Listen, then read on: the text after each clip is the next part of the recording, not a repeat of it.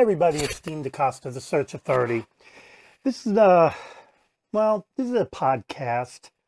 Don't know what number it is, but we're going to talk about Chat GPT. And the reason we're going to talk about Chat GPT is because, well, everybody wants to know about Chat GPT. For those that don't know, you can look it up on Google, um, type in chat and capital GPT. Basically, it is a machine learning on steroids, since I hate using the word AI because it's not an AI, that's supposed to be able to help you out. So as an example, you type in, show me a list of SaaS companies in Seattle, and it'll list SaaS companies in Seattle. Now, here's the problem.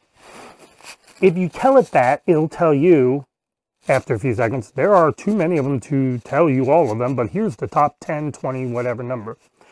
So you aren't going to get them all unless you're really specific something like show me the names of every SaaS company in Seattle. And even then you might not get it because again, it's going to limit you and it's limited by what it can find. So that aside, let's go. Everybody's like, it's going to take jobs away from recruiting and sourcing and research and blah, blah, blah, blah, blah. Well, not really. At least not yet. And here's why. I did some testing. So I asked it, write me an x-ray search in LinkedIn for Java developers. The results came back and it was awful. Uh, was not done right, didn't have a site command, can't x-ray without a site command and everything. So then I said, okay, let's take the next step. Write me a Boolean site search into LinkedIn for Java developers. Okay, better, at least I had the site command, but it was still not correct. So I kept playing with it and playing with it and playing with it. Eventually I got it to give me something at least 80% correct. It wasn't 100% correct, but whatever. So the next thing I said was, okay, so let's think about this for a minute. How much help is it really doing when I have to type in the question or use a um, speech to type technology? Either way, I still have to do stuff. So I decided to do this. I went ahead and timed myself. How long did it take me to say, please um, do an x-ray search into LinkedIn for Java developers? Even though I knew it would come up wrong, it doesn't matter how long. And it took X seconds, um, 10 seconds total to be precise. Okay, fine. Then I went ahead and typed it myself. Took me three seconds. Hmm. 10, 3, 7, I saved seven seconds doing it myself. Now, of course, the reality is I, I knew what I was asking, and therefore probably the odds were pretty good that um, in my mind I already had it put together, and so I saved myself time. So I went to the next step. I did me first, and I changed what I was looking for. I actually just did a quick Google search for top tech jobs, and the first one that popped up is what I was going to search on. The first one that popped up was Web3 architect. So I so I went ahead and said, okay, fine. I typed a quick search, X-ray into LinkedIn because I'm picking on LinkedIn because I love picking on LinkedIn for Web3 Architect. It took me three and a half seconds. Okay, great. And it worked. Great results. So then I went ahead and had ChatGPT do it. Took 10 seconds. Wasn't right. Had to make some corrections to the Boolean string. But once I did, it worked. But the reality is it took longer. So I'm saving you know, the whole idea about this tool is it can save you some time. Well, it can't save you time creating Boolean strings, that's for sure. At least not if you've done Boolean strings for a while. But the question then becomes is what good could it do? Well, here's where it can come in handy. So I went ahead and said, typed in and went ahead, list Web 3.0 companies in Seattle, Web 3 companies in Seattle, excuse me. And it gave me a list. And it actually gave them all because there aren't a lot of them, which is good. I'm like, okay, that's cool. I mean, I could have searched at Google and probably done it. So I did, went ahead and did the search in Google. Time-wise, uh, a little bit quicker my way because the search king popped up, but not significantly. But here's where it really came in handy. I then said, take list above and create a Boolean string putting or between companies. It did it. Then I said, take Boolean string above and put quotes around company names. It did it. So basically at that point, I now had a nice or string for this company or this company or this company or this company. Great. Total time to do it, approximately 20 seconds.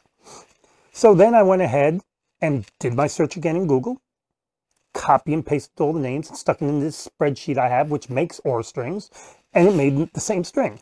Time took me to take it, about 10, 12 seconds. So still quicker without it. But here's the thing. That was a small list. There aren't a lot of them. So I went ahead and did a different search that I knew would pull out hundreds of results, and it did. And it took me a while to get the right verbiage, but I got them all. And then had it make an OR string, which it did. All total, probably took about 30 seconds, 35. And then I went and did it manually, and now's where it's saving me some time. Now we're getting the 40 to 50 seconds that it took me because I have to cut and paste and, and all that. My Excel spreadsheet to create OR strings didn't cover that many companies, so little copy paste, copy paste, copy paste. So what I learned is ChatGPT definitely can help you, but it's not something that's going to save you a whole lot of time and everything like that when it comes to doing standard Boolean strings.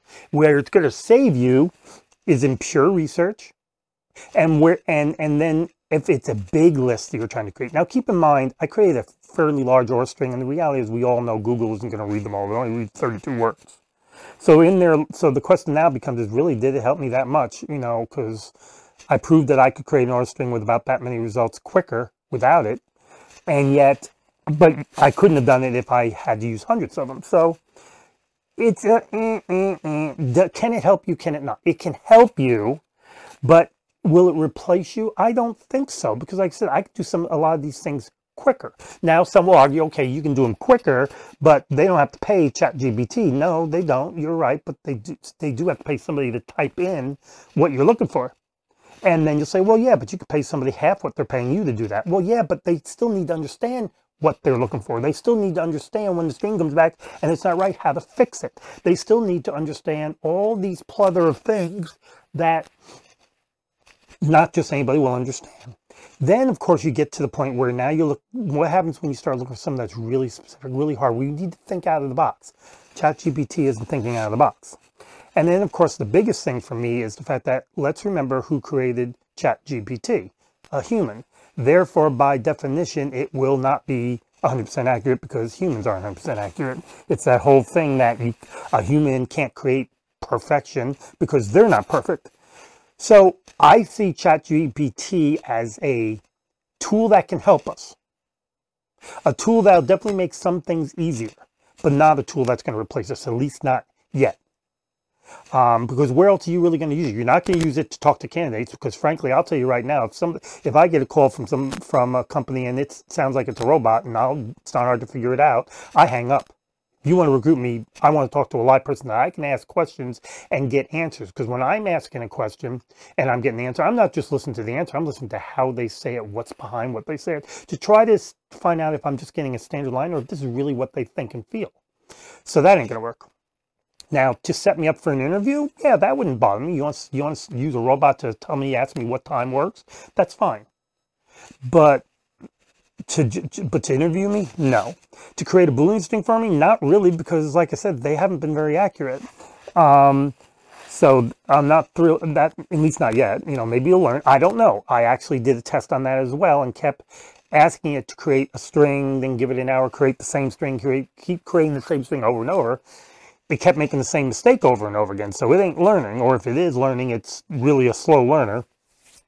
Uh, so that's my feeling. I think ChatGPT can help and is a cool thing to help, especially with research, because the information you get back will have less garbage than if you were to do it in Google by, without ChatGPT um, or anything like it. Let's remember, ChatGPT is not the only tool like this out there. There are quite a few of them out there, including one I just did a video on called Playground, which is by the same company, by the way.